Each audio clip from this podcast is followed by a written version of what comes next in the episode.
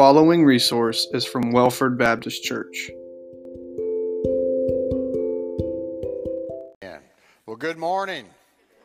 Good to see all of you, and thank you, choir. That uh, uh, last uh, song that you sang, uh, you did so beautifully and and well, and was just wonderful. Thank you, and you're so good.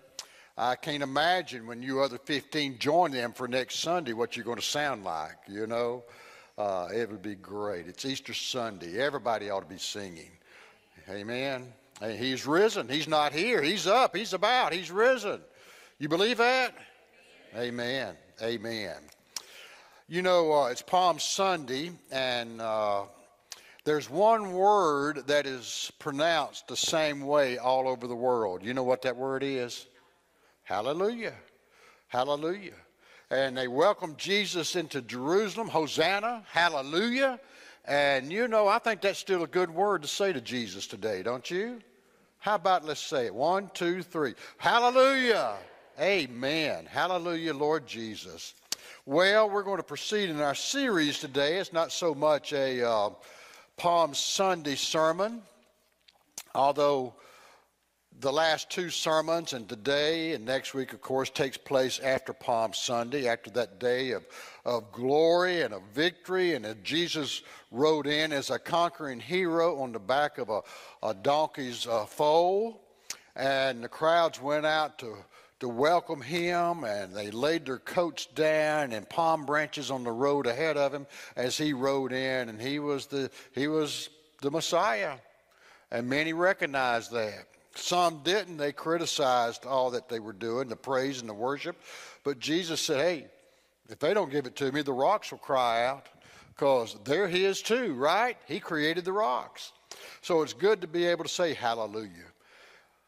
Two weeks ago, we were looking at some of the disciples leading up to Easter Sunday morning, how they handled that last week of the life of Jesus. And all through the Gospels, you'll read this little statement his time had not yet come. They wanted to arrest him, they wanted to stone him, they wanted to throw him off a cliff at one time, but he said his time hadn't come. But now his time has come, the time that he uh, came into this world, and that was to die for our sins.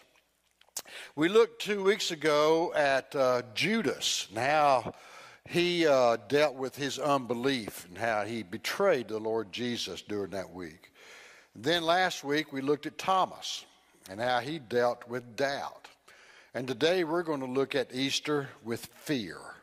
And we're going to be uh, talking about Peter this morning as well. Have you ever been fearful? Yeah, every one of us has at some time or another.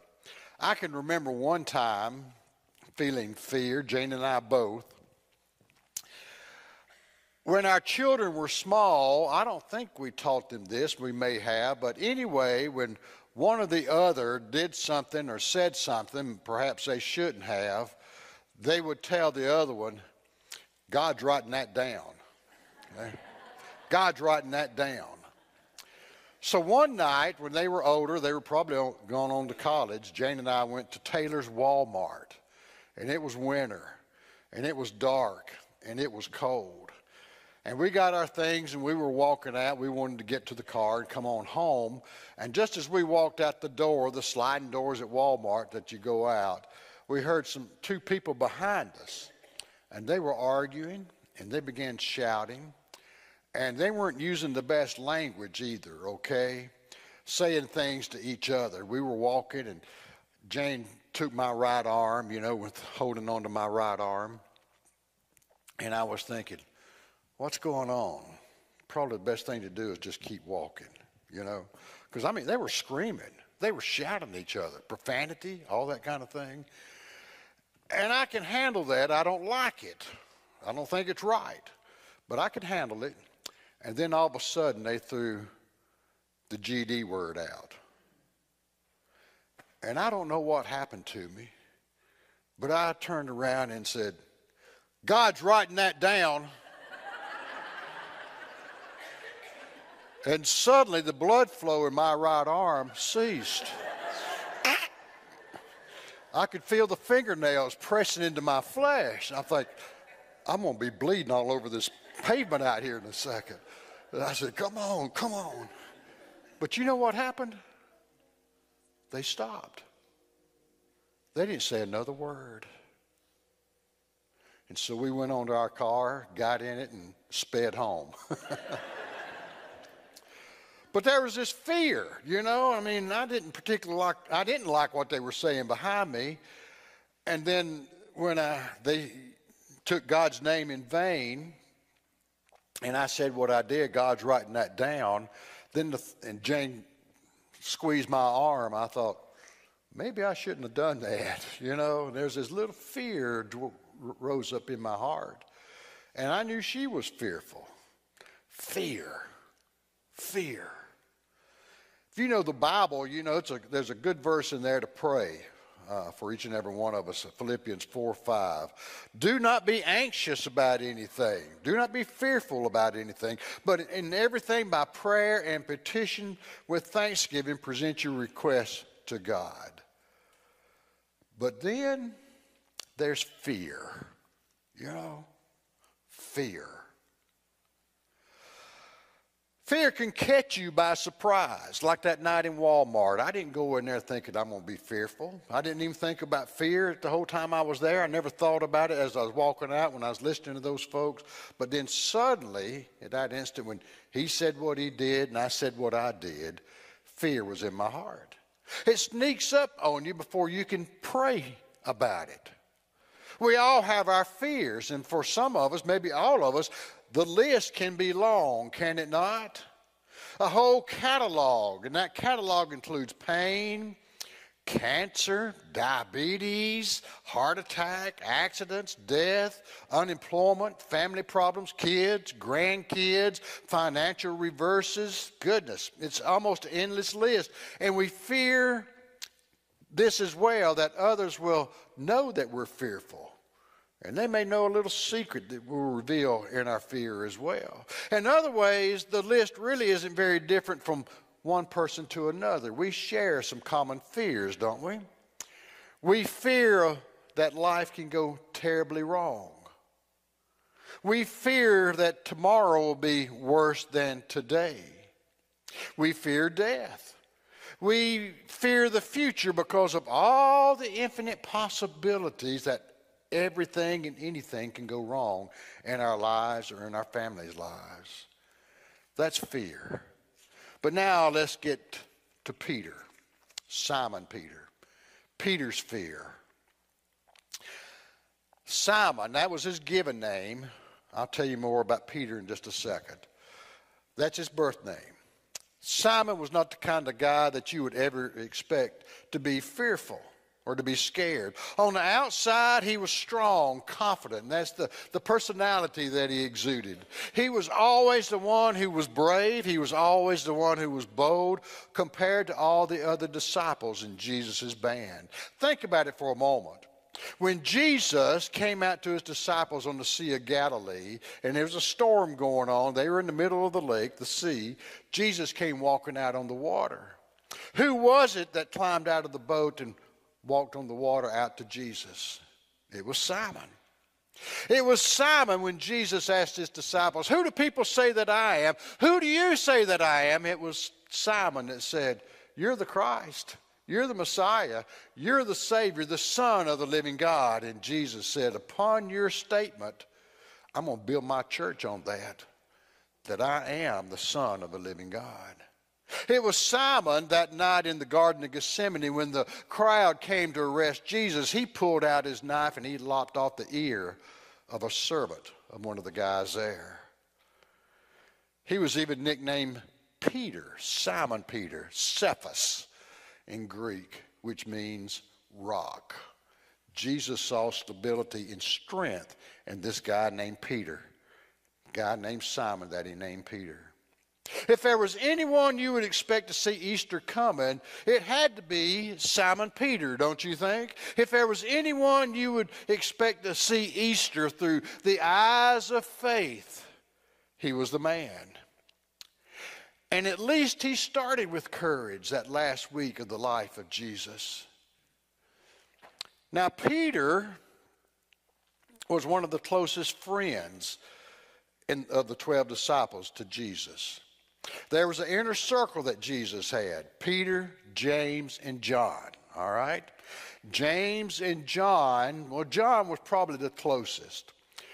In the Gospel of John, a disciple is listed as the disciple that Jesus loved.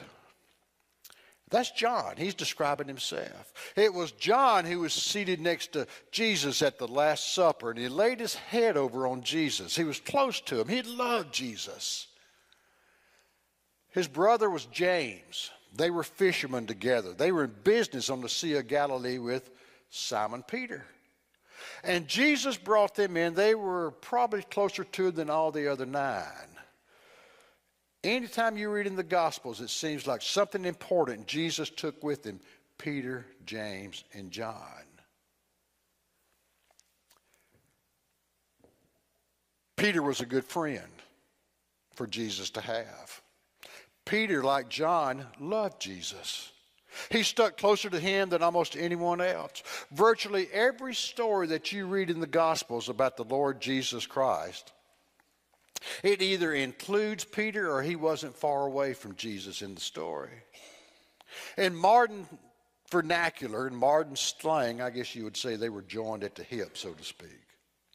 It was his friendship and love of Jesus that made Peter so courageous that crucifixion eve. Jesus said at the Last Supper, One of you is going to betray me. It was Peter who said, Not me. I'll go to the death for you. And what did Jesus tell him? You're going to deny me three times before the rooster crows.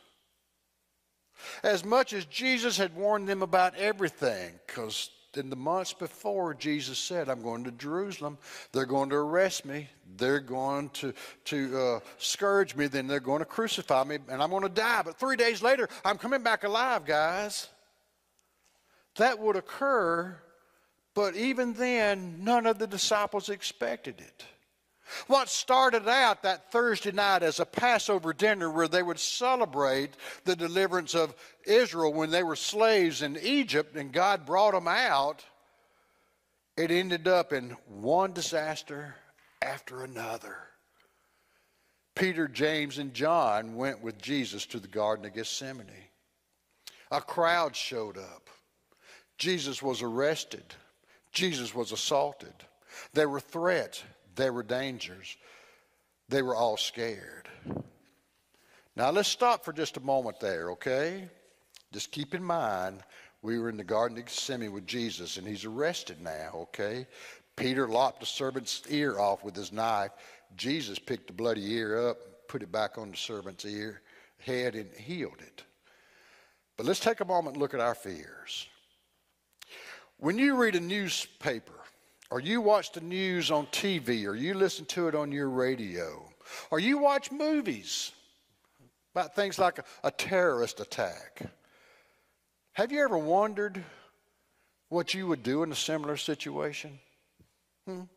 You ever thought about that? You hear about it and think, wonder what I would do if that would happen. What would my plan be? Okay. How about school shootings, terrible as they are? Have you ever thought, or have you ever thought, this is what I need to tell my kids what to do if that happens, okay? Or if terrorists captured you, how would you react? I think my first impulse would be, I got to get out of here. I got to get away from this as fast as I can and as far as I can. If I can't escape, then I'm going to try to look inconspicuous and keep my mouth shut. And if those around me were shot, or wounded, if they were dying, maybe I could drop to the floor and pretend I'm dead. What would you do if you were threatened by terrorists? I think most people would probably comply with them, you know. Say whatever they want you to say, do whatever they want you to do, skip the heroics and live for another day. What if someone you love was threatened? If the hijacker had a knife to the neck of your spouse, or a gun aimed at your child, or a bomb that he threatened to use on your friends, and your love might be stronger than you fear, who knows? That night that Jesus was arrested, you know what happened with his disciples? The vast majority of them, they ran and hid. But after all, they were ordinary people like you and me. They had jobs like fishing and tax collecting. They absolutely were no match for the temple guards and the soldiers that came out to arrest Jesus that night. It wasn't that I don't think they didn't want to help Jesus, but there was nothing they could do to make a difference then. What's the point of throwing rocks at a well armed army? Hmm? They followed their instincts and they stayed away from Jesus and all of his enemies that night. But Peter was different. Peter was different. He loved Jesus so much that he stuck as close to him as possible, even though he knew he was powerless to make a difference. Sometimes I think just being there is all the support you can give a friend or a family member that's in a crisis. But it's far better than running away, is it not? So kudos to Peter on that one. Peter behaved contrary to his instincts of how he was created, how he was geared. For his instincts may have been, I got to get out of here. They're going to kill me along with Jesus. I need to go with all the other disciples, my friends. But he had more courage than I probably would have had if I was there in the Garden of Gethsemane that night. He walked with Jesus right into the home turf of those who wanted him dead. They took Jesus, they bound him, they tied his hands up, led him away to the house of Caiaphas, the, high priest of, of the temple there in Jerusalem. The man who was going to have the last say about life or death for the Lord Jesus Christ. I think Peter was still scared, and his actions after that showed that he was. He was scared and courageous are not necessarily contradictory. Heroic soldiers, even. I've talked to one or two of them that's been in combat, and they said they were scared beyond words. Back in World War II, someone interviewed uh, General George Patton, great general. Soldiers under him called him old blood and guts. And he said, It's his guts, but it's my blood he's shedding, you know. But he asked him one time, uh, he, he was praising Patton highly for his courage and bravery, and this is what General Patton said Sir, I am not a brave man. The truth is, I'm a coward. I have never been within the sound of a gunshot or in sight of a battle in my whole life that I wasn't so scared that I had sweat in the palms of my hands. And years later, autobiography was written about Patton, and it contained this statement that he once made. He said, I learned very early in my life never to let my fears take, take control of me. Man, we're all created in complex ways, are we not? We mean well, but then we'll behave badly. We say we love, but we'll act unloving. We're all inconsistent. It may not be right, it may not be good, but it's common for every one of us at times. My guess is that night, if I'm trying to put my feet in Peter's sandals, is that he wanted to be consistent. He wanted to be heroic. He wanted to be courageous, but his fears caught him by surprise. He was a guy from the north of Israel and a little province called Galilee. He was a man who made his living with his hands. He was a fisherman.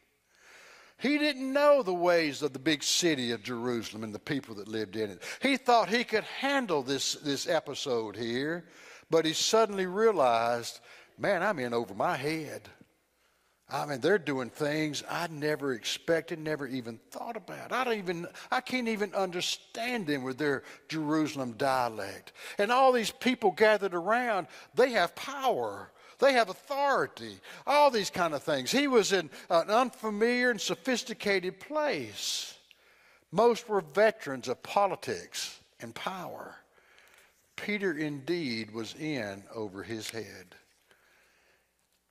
I've known people like that, you know. I can remember a, a deacon years ago at a church I was pastoring. His wife found some pornography magazines in his briefcase as he had a good job, well paying job, and he would travel from place to place selling. And he said, Oh, I, that was just a whim. I quit. Didn't, you know, it won't ever happen again. And within a year, his wife discovered he'd spent like $10,000 on a trip to all kind of strip joints and places like that.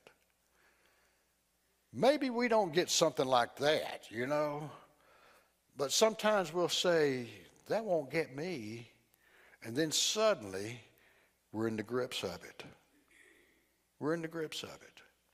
I've seen a lot of folks with drug problems like that. Now, please don't misunderstand when I'm talking about Peter.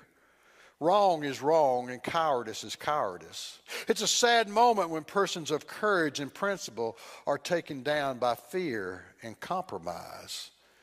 You can almost call it the Peter syndrome, you think? Be forewarned that even the strongest of us are vulnerable to the effects of fear. Matthew 26, 57 through 58 says, Those who had arrested Jesus took him to Caiaphas, the high priest, where the teachers of the law and the elders had assembled. Pretty powerful crowd.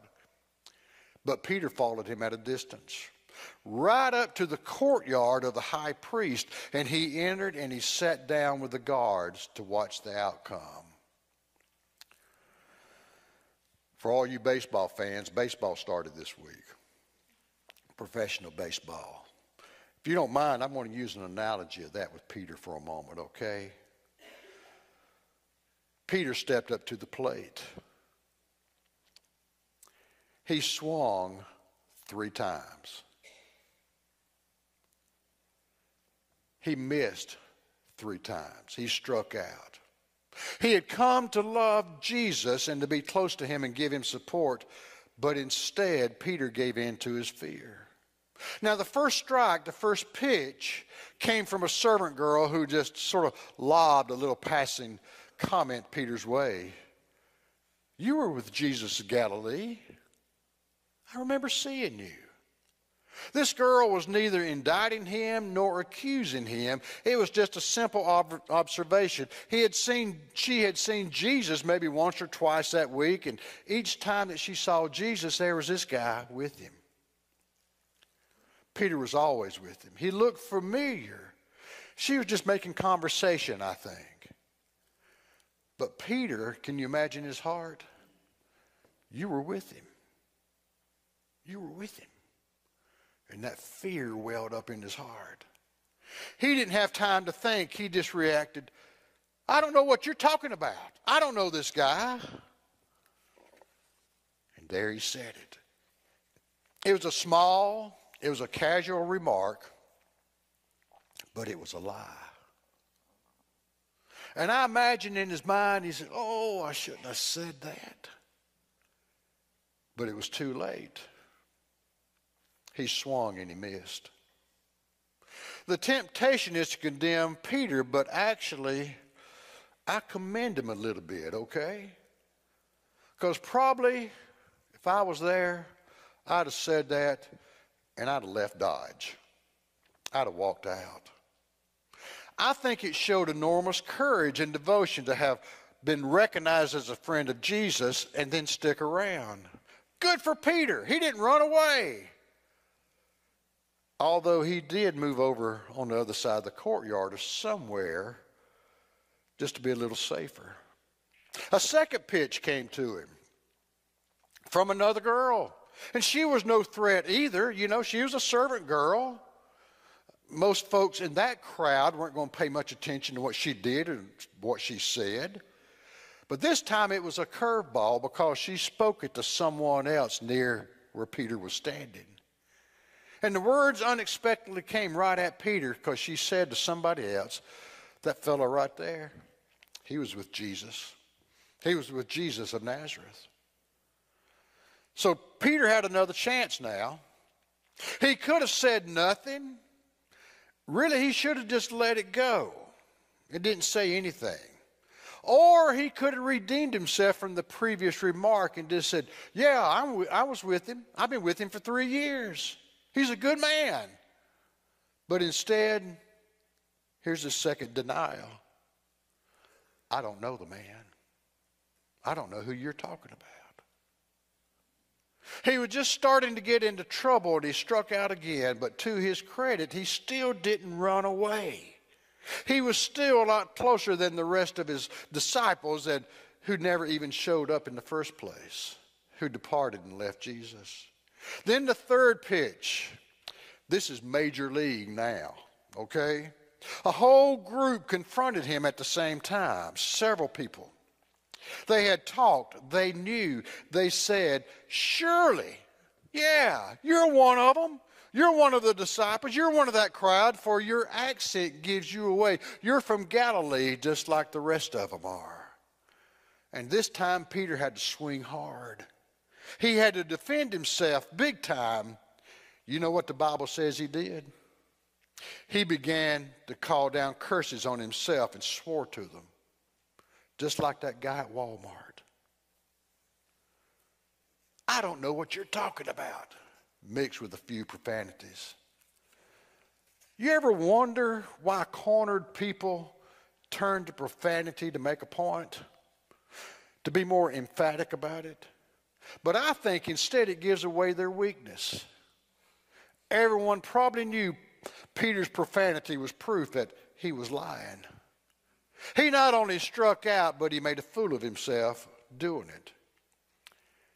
And now the night for Peter was over, it'd become a disaster. The Bible says he no more got the words out of his mouth. Immediately, a rooster crowed. Then Peter remembered the words Jesus had spoken. Before the rooster crows, Peter, you would disown me three times. Luke wrote it like this just as he was speaking, the rooster crowed, and the Lord turned and he looked at Peter. Both Matthew and Luke said, and Peter ran out of the courtyard, weeping bitterly. Jesus had warned him. He told him this would happen. And Peter meant so well. He started so strong. He had such courage, but fear won the night. Man, that's sad, is it not? Peter's fear had blurred his vision of Jesus and what was about to happen to him. He was an eyewitness to divine history that was taking place that night, but he blinked with fear rather than focusing on faith. If this were the end of the story, it would be discouraging for all of us, right? It would be a tragedy. But we need to hear the rest of the story. I think it's even fascinating that we have this story in three out of the four Gospels. Because if you think about it, how would that story get in the Bible anyway? Who else heard it? Who else saw it? Other religions, you know, they paint their heroes very uh, courageously or idealistically here. But the Bible always tells the whole story of the characters in it, warts and all, just as they are. The most likely way I think this story got into the Bible, into the Gospels, I think Peter told it to them. I'm not sure how anyone else would know if people hadn't told others about it. I don't think I would have told that I denied Jesus. Would you? But Peter wanted all of us fearful folks to know that he was scared and that he struck out. But he also wanted us to know that Jesus still loved him. And Jesus forgave him. I told you this just a few weeks ago. After Jesus rose from the dead, some of the disciples, including Peter, went to the Sea of Galilee, back to their old ways, the old lifestyle. And they were fishing. Morning came. Someone was standing on the shore and he waved at him. Someone recognized him. It's Jesus. And they started rowing in, but they weren't rowing fast enough. And Peter jumped in, just like Peter, and swam to the beach. And after breakfast, Jesus and Peter were sitting there. Jesus said, Peter, you love me? Yeah, Lord. Feed my lambs. Peter, do you love me? Yes, Lord, I love you. Take care of my sheep. Peter, do you love me? Yes, Lord, I love you. Feed my sheep. Three times Jesus told him to take care of his sheep, to take care of those three strikeouts, those three denials. Peter was back in the ministry. And he went on to become one of the greatest heroes of the Easter story and of the Christian faith. He entered the empty tomb that day. He went into it. He was one of, the, one of the first to believe in the resurrection of Jesus Christ. And following the days ahead, he took on the powerful authorities there in Jerusalem, preaching boldly of Jesus and in his name. He boldly went, uh, spoke about him. He even wrote two of the 27 books in the New Testament, and the Gospel of Mark is likely the sermons that Peter preached to the little church in Rome that Mark took down and made into a book. It isn't that he was no longer afraid. Fear has a way of coming back in different outfits and scaring us all over again. But Peter learned, Peter learned, Peter learned that Jesus is greater than his fear. You know what we call that? Faith. Faith. Faith grows more faith, and it will grow stronger the more we use it. Faith in the Lord Jesus Christ. Now, let me close. I could leave this sermon right here, but let's make it a little more practical about overcoming our fear, okay?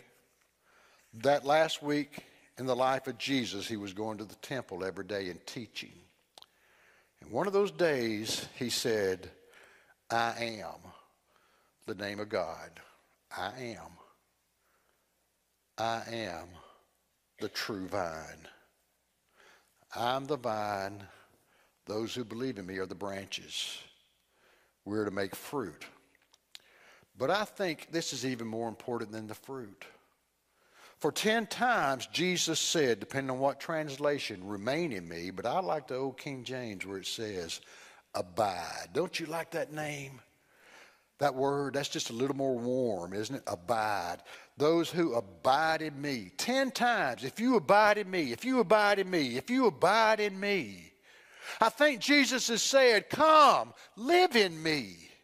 He invites us, make my home your home odds are you know what it means to be at home somewhere, at your house, right? To be home is to feel safe. The re- your residence is a place of refuge and security. It's a place where you can feel comfortable. You can pad about just wearing your slippers and your pajamas if you want to, right? To be home is to be familiar. When you enter the door, you don't consult the blueprint to find the kitchen, do you? You know where it is. Our aim our only aim is to be home in Jesus. You know what I'm saying? He's not a roadside park, He's not a hotel room. He's our place of refuge and security. Christ is our home.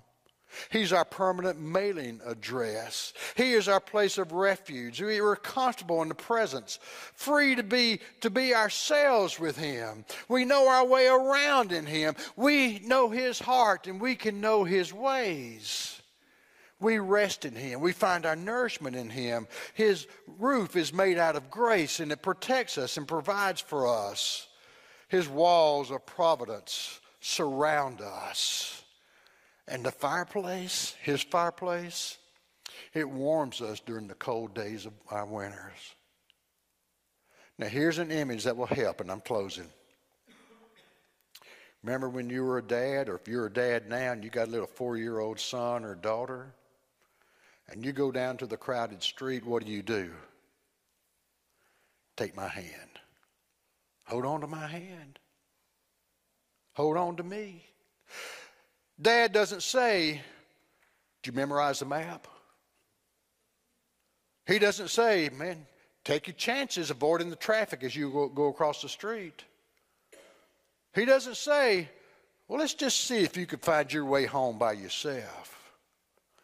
The good father gives the child one responsibility hold on to my hand. God does the same with us.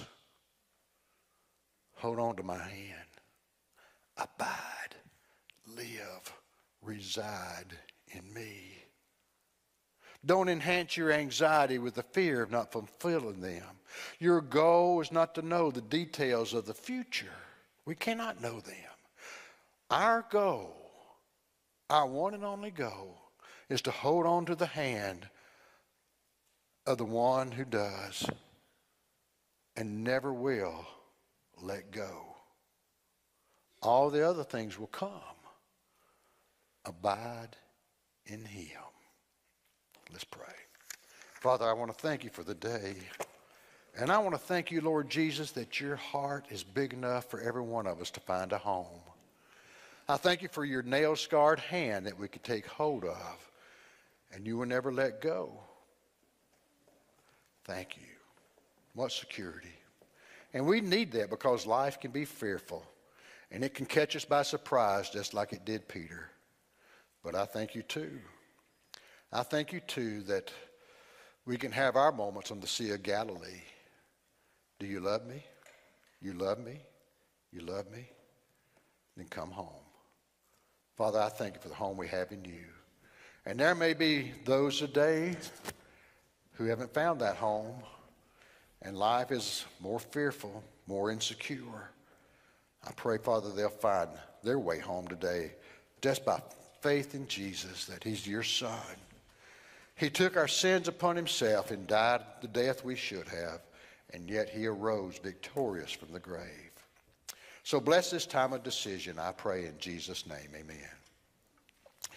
The other pastors are away this weekend, as Mike said, but if there's a decision or something you want to come to speak to me about, I'll be right here. You come forward.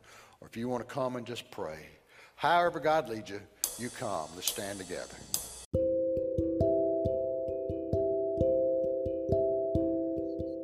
Thank you for listening to this podcast. For more information about our church, visit welfordchurch.org. Blessings.